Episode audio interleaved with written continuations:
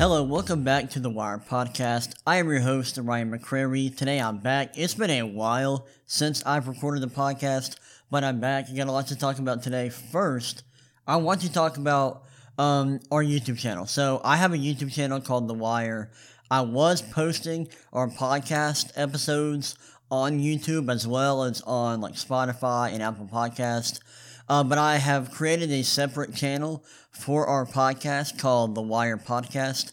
So all our full length podcasts will be on there and they'll still be on Spotify and Apple Podcasts, but the video format for our podcast will be on that YouTube channel. And then I'll take clips from those podcasts, post it on the Wire YouTube channel. So uh, I wanted to let y'all know that. So if you wanted to see the video format of these podcasts, go to our YouTube channel called The Wire Podcast. Now, today I'm going to be talking about.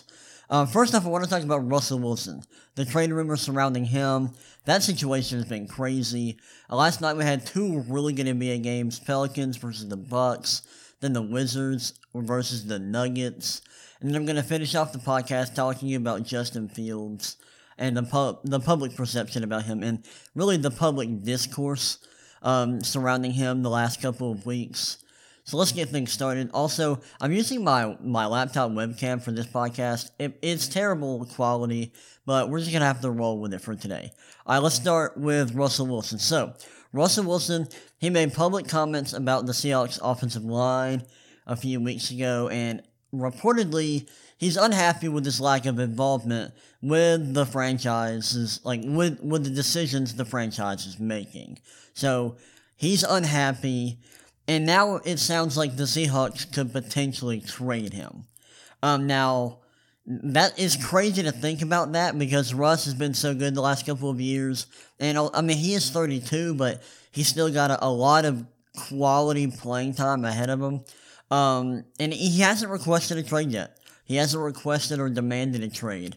But he has given four preferred destinations in the case that the Seahawks do decide to move him. So basically, he's probably gonna get traded. Like, like he doesn't, he nec- he hasn't necessarily said that he wants to get traded, but he hasn't said that he doesn't want to get traded because he's he's given the Seahawks like the names of teams he wants to go to.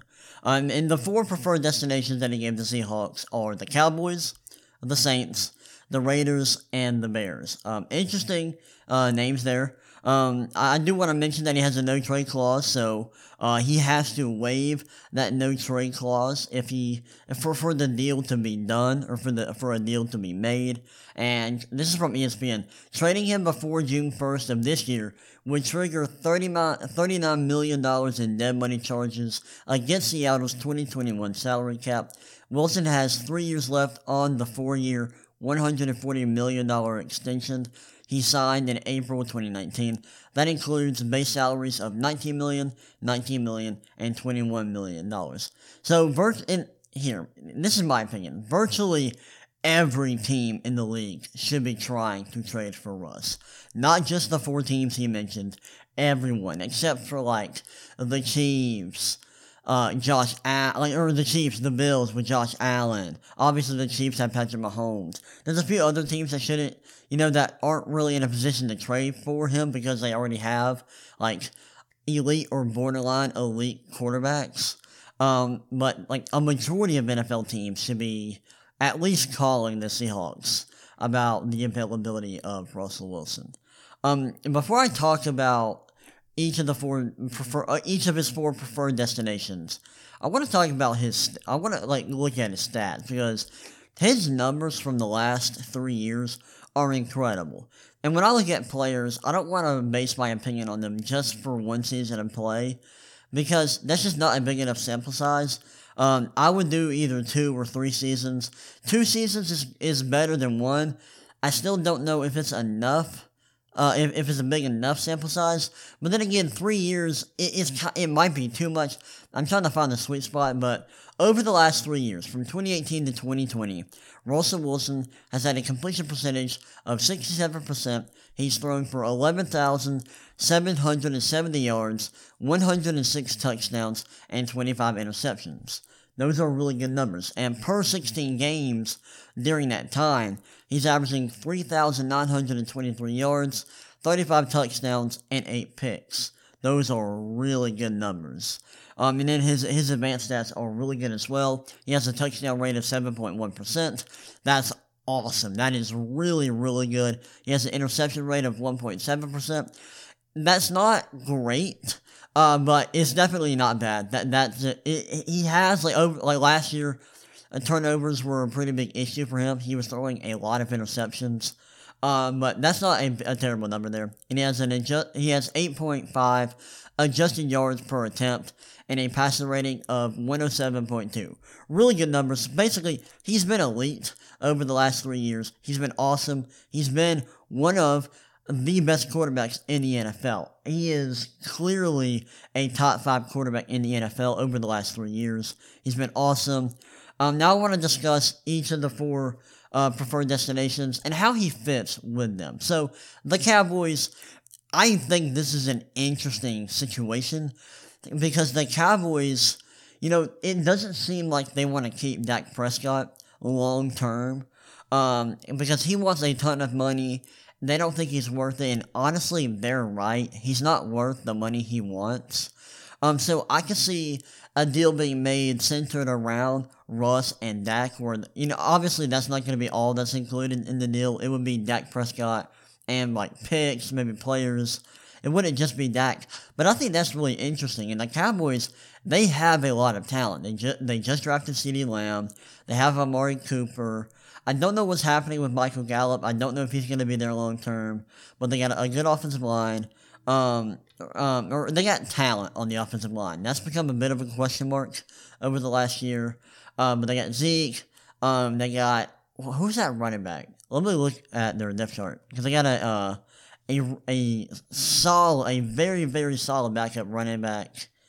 I just can't think of his name. Tony Pollard. Um, de- their defense is not very good at all.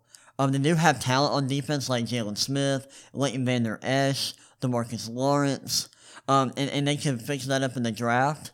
But um, I, I love that offense. The, just the fit within that offense. You, you put Russell there, put him in, in, in there with Amari Cooper, Zeke, um, CeeDee Lamb, Michael Gallup. And, and let's say they, they're able to like draft Kyle Pitts with the 10th pick. That could be an incredible offense. Um, and I think the Cowboys would be serious contenders if they were able to get Russ. So that that's an interesting fit. Now the Saints. Um, I don't know how the Saints will be able to make this move work because they have literally no salary cap at all. Um, so I don't know if that's actually realistic. Uh, but that could be fun. They got a really good defense. They are an awesome team. Um, if the Saints were able to get Russell Wilson, they would be one of the favorites to win the Super Bowl immediately. Um, if they can get that done, they should. They should give up whatever it takes. Uh, but I don't know, like, with the Drew Brees situation with their salary cap, I just don't think they're going to be able to make a move work. But that could be really fun, and that they could be a, a very dangerous team if they were to get Russell Wilson. Now the Raiders. Um, I, I would love to see this because I'm a huge Henry Ruggs guy. I really liked him um, heading into the draft last year, and he just didn't really have a great rookie year. Um, but if you put Russell Wilson in at, at, quarterback instead of Derek Carr, then Henry Ruggs will be put. Um, that'll be just a much better situation for Henry Ruggs. Um, I don't really understand why Wilson wants to go to, to the Raiders because I don't like this is not the best spot for him to be competitive. Um, obviously, the Raiders will be competitive with Russ because that's just how good Russ is. But they don't have a great defense. They do have a very good offensive line. I think that's the main reason why he would want to go there. Um, but he doesn't really have any great receivers there. He does have a very good tight end in Darren Waller. Um, if he goes to the Raiders. Um, and then he's got a good running back, Josh Jacobs. It's a good offense, just like that's not a complete team. The, defensively, they, they are really, really bad. Um, so that's an interesting fit. But I would love to see Russell Wilson paired with Darren Waller, Josh Jacobs, that offensive line, and Henry Ruggs. That could be a lot of fun. Now the Bears, um, another interesting fit. Obviously, it, they don't want to move forward with Mitchell Trubisky as they shouldn't. Um, and bringing in Russell Wilson would be really interesting. They got a they have a really good defense, and they got some talent on offense. Like David Montgomery had a really good year for them. Um, they got Dar- Darnell Mooney, Allen Robinson's a free agent. Now, if they're able to bring in Russell Wilson, I don't know if they're gonna if they will be able to keep Allen Robinson. I'm just not familiar with the salary cap situation. Uh, but if they were able to bring in Russ, keep Allen Robinson, that could be a pretty interesting team. I'd like to see it. Uh, but of the four preferred destinations, I'd love to see him go to the Saints because, like, that would just be such a fun team to watch. With him, Michael Thomas, Alvin Kamara, um, and then that defense, they would be so, so good. Um, I'd also like to see him uh, with the Cowboys and that offense, but I'd also like to see him go to the Raiders um, just to see what Henry Ruggs can actually do because I think if Russ does end up going to the Raiders, I think Henry Ruggs could legitimately be a 1,000 yard receiver next year. I, I honestly believe that. Um, so I'd like to see that, but that's pretty interesting. I also want to talk about this hypothetical trade scenario that PFF um, tweeted the other day. It's a hypothetical trade. This is not a report. Just I just want to say that it's a hypothetical trade. So the Jet, it's between the Jets and the Seahawks. The Jets would receive Russell Wilson, and the Seahawks would receive Quinnen Williams, uh, the second pick this year, the 23rd pick this year, and a 2022 first round pick. Now, uh, my friend Thomas said he's he's the one that's come on this podcast before uh, a bunch of times. He said that he wouldn't do it if he were the Jets. I would. So let's think best scenario possible for the Jets here, or, or for the Seahawks. The best case scenario is they would obviously they get Quinnen Williams. With the second pick, they would draft a quarterback. Whether that's Zach Wilson, Justin Fields, or Trey Lance, they would get a quarterback, potentially a franchise quarterback on a rookie contract. Um, and then with the 23rd pick, we're prob- they're probably looking at getting maybe a corner, like maybe Jaycee Horn is still still available. Maybe they're able to get a pass rusher like Kwity Paye. Um, so that could be interesting. Uh, so let's just say they get obviously Quinnen Williams, um, Zach Wilson, who's the projected, he's projected to go number two overall. Then like Kwity Paye if he were to fall to 23. Or maybe they, they go tackle and get like uh, Jalen Mayfield, uh, Samuel Cosmi, maybe Christian he falls. Um, so one of those players. And then in the 2022 first round pick, let's say they get, let's say they're, they're really bad. They get a high pick and they're able to get Kayvon Thibodeaux. So you're looking at Quinnen Williams, Zach Wilson, um, let's say Kwity Paye and Kayvon Thibodeaux for Russell Wilson. Is that worth it? I, I, don't think it's worth it for the Seahawks. I, I don't. And I think that's like the best case scenario uh, for, for the Seahawks in this scenario. Um, so I don't think it's worth it for the Seahawks. I think the Jets should should pull the trigger here because they were getting Russell Wilson, and yes, although they're not in win now mode, if they got Russ, they would be, and they have a ton of salary cap. So I think they would be able to kind of um, speed up the the rebuilding process. I think players would want to come play with Russell Wilson in New York. So I think they would be able to kind of perform a, they'd be able to like speed run a, re- a rebuild uh, because they have so much salary cap. So I think the Jets should do this trade. Uh, but I think this is an interesting hypothetical. And like like I said, it's a hypothetical.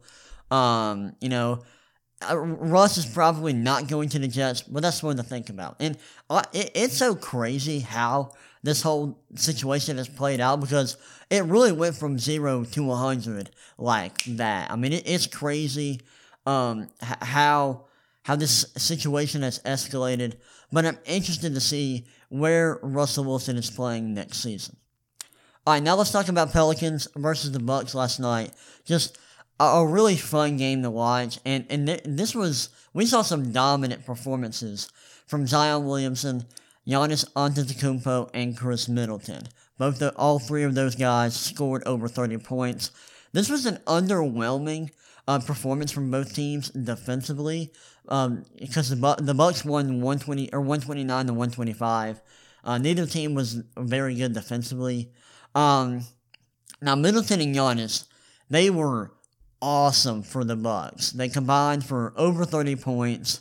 Um, and, and, they were spe- specifically awesome in the fourth quarter. Before I get to that, um, I want to talk about the Bucks. Everyone that played well for them, like Giannis, he was so good last night. Uh, he had 30, 30, let's see, 37 points, um, 38 points, 4 assists, 10 rebounds, um, had a true shooting percentage of 60.5%. That's awesome. Um, and he had a BPM of 7. Uh, he was really, really good.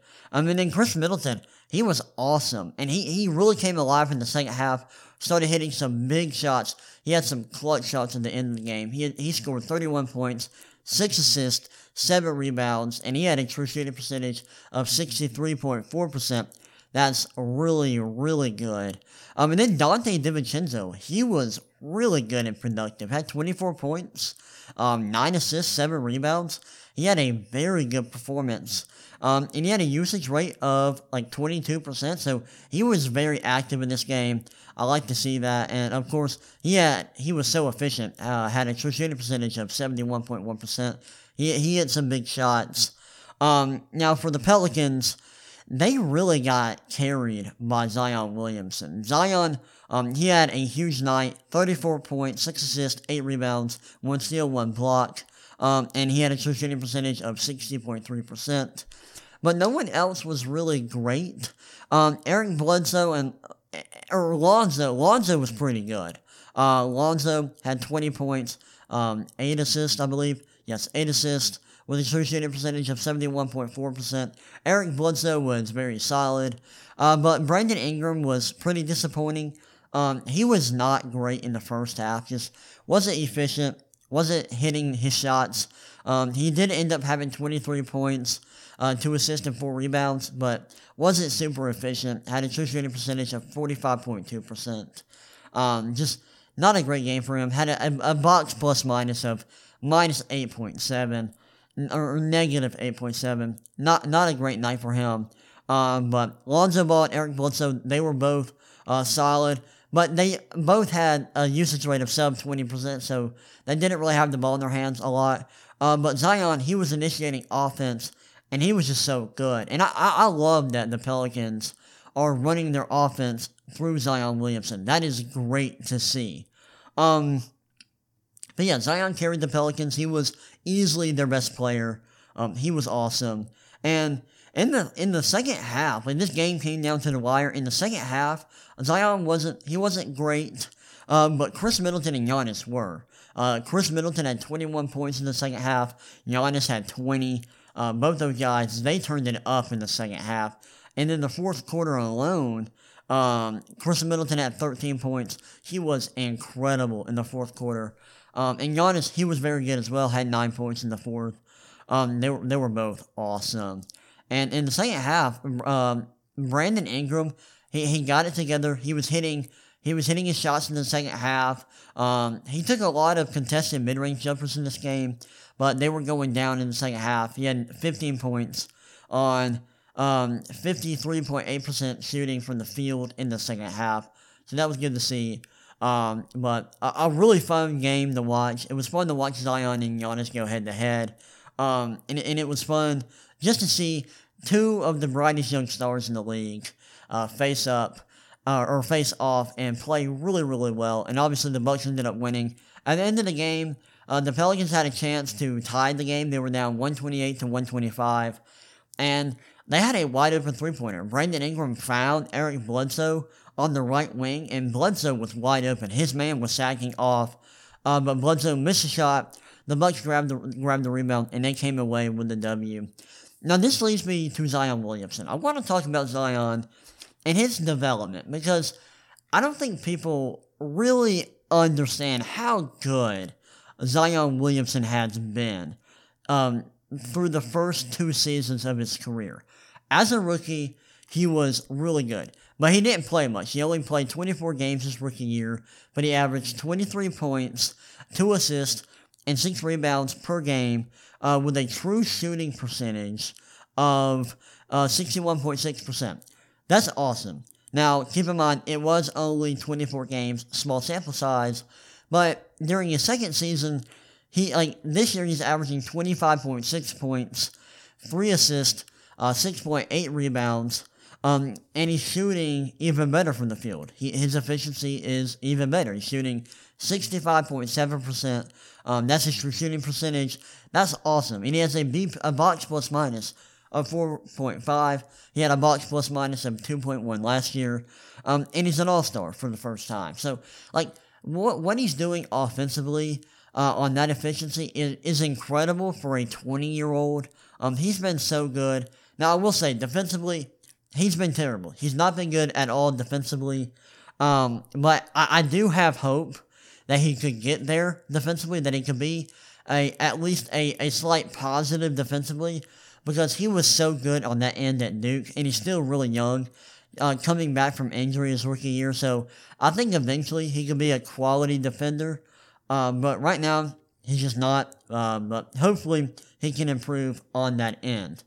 Um, but he he's been so good this year. Just he's unstoppable when he attacks the basket. Um, and there's not a lot of guys in the NBA that can stay in front of him. And he's a very unique player. Um, there's not really anybody built like him. Like he's six five, um, and, and that's the size for like a wing, like a shooting guard, maybe a taller point guard. Um, but he's like 280 or 284 pounds. Um, so he's he's short, but he's thick and he's strong and he's very powerful. I mean, he's a great athlete. Um, and he's just such a high flyer. And, he, and it's so hard to defend him because he's so powerful. Um, and it's so hard to stay in front of him. I want to look at his shooting numbers. So, um, a majority of his shots are coming at the basket. They're coming from zero to three feet. And this year, he is shooting 73, or sorry, he is shooting 68.3% on shots coming from zero to three feet. So basically, shots from around the rim. He's shooting nearly 70%. That's awesome. Um, that's incredible efficiency. And although he's not shooting many, he is shooting 75% on shots from 10 to 16 feet. That's good to see. Now, he's not a great three point shooter and never will be. Um, so that's something you'd like to see him develop. Uh, but just, he's been so good his first two years, and I'm glad to see him um, playing like an all star right now. Now, I want to look at these numbers. Um, B-Ball Index, it's a website. They have some really, really good advanced basketball analytics. Um, specifically, they have a stat called LeBron. Now, LeBron is a it's a plus minus metric that basically here. Let me see if I can. It stands for, um, it's called LeBron. It's, it stands for a luck adjusted player estimate using a box prior regularized on off. Um, basically, all you need to know is that it's a plus minus metric, kind of like box plus minus. Um, but it adjusts for like role, um, sample size, um, who they're playing with. So, like, it, has got some adjustments that make it better than box plus minus on basketball reference and it's basically a measurement of impact. Now, Giannis, he has a Zion of 2.53, and that's being carried by his offense. He's a negative there. Uh, his D LeBron, which is basically his defensive impact, is minus or negative 0.92. Not great, but his O LeBron is uh, 3.45. That's really good. He has a higher LeBron than Christian Wood, uh, Khris Middleton, Karl-Anthony Towns, Dejounte Murray, Chris Boucher, Clint Capela, DeMar DeRozan. Those are just some names. Um, and I want to look at his like his career projections according to B-Ball Index. This is a really cool tool that they have. A very like an awesome analytical tool that they have. Um, so basically, they have uh, Zion with a LeBron of at least 2.5 for a majority of his career, and throughout his peak, they think he'll have a LeBron uh, of above three for one, two, three, four, five, six, seven, eight years of his career. Um, they also they think he's going to be an All Star. Um, and obviously he's an All Star this year. I think that he could be that he definitely could be an All NBA player one day. Um, and if he can improve his defense, I wouldn't be shocked if he was in the MVP conversation someday. They think he's probably going to be an All Star. Um, definitely going to be a starter for years to come. But they think that he'll be an all star. Um, I'm kind of shocked they don't think he'll become an All NBA player. Um, but they do think that he will be an all star. So that, that's that's good to see. Um, but I just, I just really wanted to talk about Zion for a second because he's such a good player, one of my favorite players to watch, and he makes the Pelicans fun to watch. Now let's talk about the Wizards versus the Nuggets. Um, really, really crazy ending to this game. I'll get to that uh, in a second, but surprisingly, the Wizards didn't give up 150 points. I think that deserves a round of applause. Shout out to the Wizards. Uh, they didn't suck defensively. Uh, this is actually a low scoring game for a Wizards game. Uh, they won 112 to 110. So that's crazy. Um, but there were some really good performances by the Wizards players. Um, specifically, Rui Hachimura. He played really, really well. Um, I was surprising to see that. Uh, he was he was awesome. He had 20 points um, and shot. He had a true shooting percentage of 59.2%. Um, he was playing really well. He was creating off the dribble, um, hitting shots mid range. Uh, he's also hitting some threes. Um, so that was awesome to see. Um, and then Bradley Beal, he was awesome. Th- 33 points, 4 assists, 4 rebounds. Um, and he, he, he was very efficient, had a true shooting percentage of 69.2%. That is ridiculous from a perimeter player, and especially considering the degree of difficulty um, of his shots last night. Like, he was shooting a lot of contested jumpers, and he still had a true shooting percentage this high. That's awesome. Um, he was really good. Now, Russell Westbrook, he was not great. He wasn't awful. Um, he had 16 points, 10 assists, 10 rebounds, had a triple double, but he wasn't efficient scoring the ball. He had a true shooting percentage of 42.6%. That's gross and not in a good way. That's really, really bad. Um, but like he he was pretty good as a passer. Had a, had an assist rate of 38.6%. That's really good. Had a steal rate of 4%, a 4%. Um, that's good for the amount of time he played. He played 37 minutes. Um, so I don't think his inefficient scoring totally tanked his performance, but I wouldn't say he was great. Um, the, he didn't rebound a lot. He was active on the glass, um, and his passing was really good. Um, also, I want to talk about Raul Neto, or Raul, Ra- Raul, Raul Neto, and Robin Lopez. I know I screwed that up for Neto. I'm sorry. Uh, but I believe that's uh, Raul Neto and Robin Lopez. They played pretty well coming off the bench. They combined for 25 points. Um, Robin Lopez had a really good true shooting percentage of 71.4%. Uh, Raul Neto had a true shooting percentage of 63.8%. Um, they played pretty well for the minutes they played. Um, so shout out to them.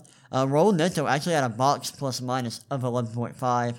Now, he wasn't the best player on the court, uh, but he, he was very solid coming off the bench.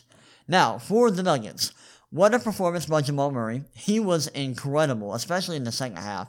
He had 34 points, 6 assists, 6 rebounds, was very efficient, had a true shooting percentage of 67.5%.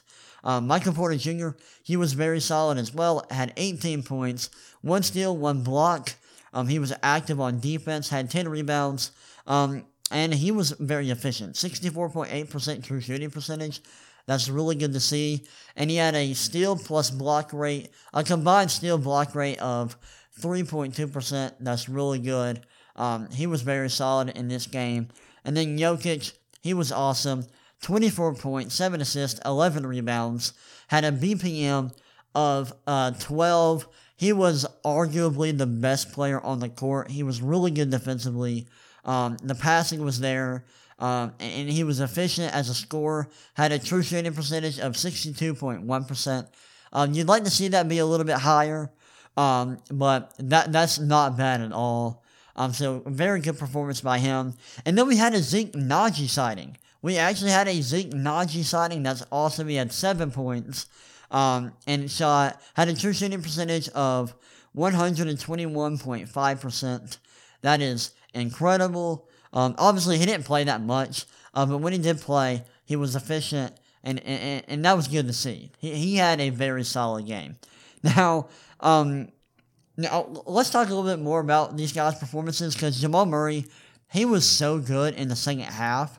Um, in the second half, he had 22 points, and then the fourth quarter, he had. Let me see. Let me pull it up. He had. Um, he did not have 22 points. Did he really have 22 points in the fourth? I thought he had like. No. well, how many points did he have in the second half? Am I reading this wrong? Sorry, I'm looking at the numbers. And it's not. Okay, I don't know how many points he actually had. Okay, in the fourth quarter, he had 13 points. Sorry.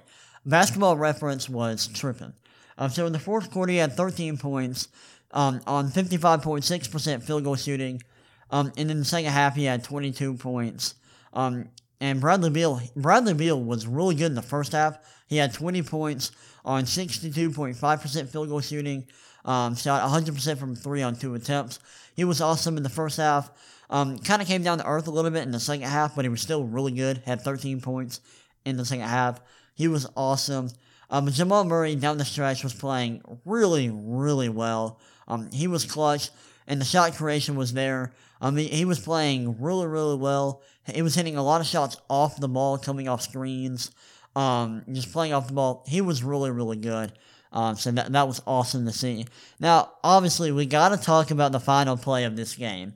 The final play was weird. Um, the Nuggets were down by two points at the end of the game. They had a chance to tie it up. Um, they, they got possession of the ball. I think they grabbed the rebound. And for some reason, everyone on the Wizards was crashing the glass. And the Nuggets ended up grabbing the rebound. And since everyone for the Wizards crashed the glass, um, they had no one to go back on defense. So the Nuggets had a three on one um, fast break with an opportunity to tie the game. And and Michael Porter Jr. was in um, was in position for a to, like, to get a wide open look near the basket. Uh, but for some reason, he ran to the three point line. Everyone for the Nuggets ran to the three point line. Um, and instead of getting an easy look at the basket, the Nuggets ended up taking a three pointer. It didn't go in, it wasn't even close. And they ended up losing the game. I know Mike Malone was upset about it after the game. This was like this was a crazy turn of events. I don't really know what Michael Porter Jr. was thinking. In that situation, you should always go for an easy look at the basket. You should always look to tie the game and to go into overtime. But they did it and they ended up losing the game because of this. Now, I know uh, I saw some people blaming analytics for this. Analytics would tell you to take the layup. Analytics would not say take the three and give and like to, to not take that easy look. So people blaming analytics for that just don't know what they're talking about. They're misinformed. They're ignorant. Um, so don't listen to them. Analytics should not be blamed for that. Michael Porter Jr. should be blamed for that. That was his mistake. Um, but that was a wild game. Um, and, and what a wild ending. Now, to end off the podcast, I'm going to talk about Justin Fields. Now, there has been this narrative that Justin Fields cannot read defenses. And it's not true. Now, Justin Fields is, in my opinion, not a great processor. Um, but that doesn't mean that he cannot read defenses. He can read defenses. He he does it a lot. Like he's done it this year. Um, especially against Clemson. Like he has shown the ability to manipulate safeties with his eyes. He has shown the, the ability to go through his progressions. So I would say that the narrative that he cannot read defenses is false. It's untrue. Now, what I would say is that Justin Fields is a slow processor and that he doesn't have the best field vision and that he holds on to the ball too long sometimes. I think all of those are fair points to make. Those are points that I would make. Um, but as I've watched more of Justin Fields, I really like Justin Fields. He's really, really good. He's an awesome prospect. I do have some issues with his game um, that I think stem from the Ohio State offense and that system. Um, like I don't like like I mentioned earlier. Sometimes I think he goes through his progression slowly. Sometimes he locks onto his first read a little too long, and sometimes he just holds onto the ball way longer than he needs to. And that's why he led the nation in time to throw. Um, obviously, his offensive line was good, but he also held on to the ball for a long time sometimes. Um, so I think those are all fair points to make. But to say that Justin Fields cannot read defenses, that's just false. That's a false narrative. Um, it's untrue. And a lot of people on Twitter have tweeted out examples of Justin Fields going through his progressions, making good decisions, and reading defenses and I love to see that because, um, you know, this is a false narrative that should be attacked. It should be shut down. It's not true. And you need to watch just, Justin Fields. Watch every game he played. He's a very good prospect. Um, I have my reservations about him. I don't love him as much as as Trevor Lawrence. I'm personally a Zach Wilson guy, um, but but Justin Fields is a very good prospect. Um, I have my reservations, but I believe that saying that he cannot read defenses, that's just false. And th- there's just a ton of plays where he is reading defenses, where he's going through his progressions, um, where he's manipulating safeties with his eyes. And, and let's face it, like if his first option is open every play, he should throw to his first option. So if his first option is getting open a lot, that's not his fault, and he shouldn't be blamed for that. Um, so I just wanted to talk about that narrative that had been going around on social media. And I, I know a lot of people that followed the draft, they've been kind of attacking it, uh, and they've been really debunking that narrative. So that's great to see. I love Justin Fields, and I would recommend everyone go watch this film. Um, it's really fun to watch. But anyway, that's all I have for today. I hope y'all enjoyed this episode of the podcast, and I will see y'all next time.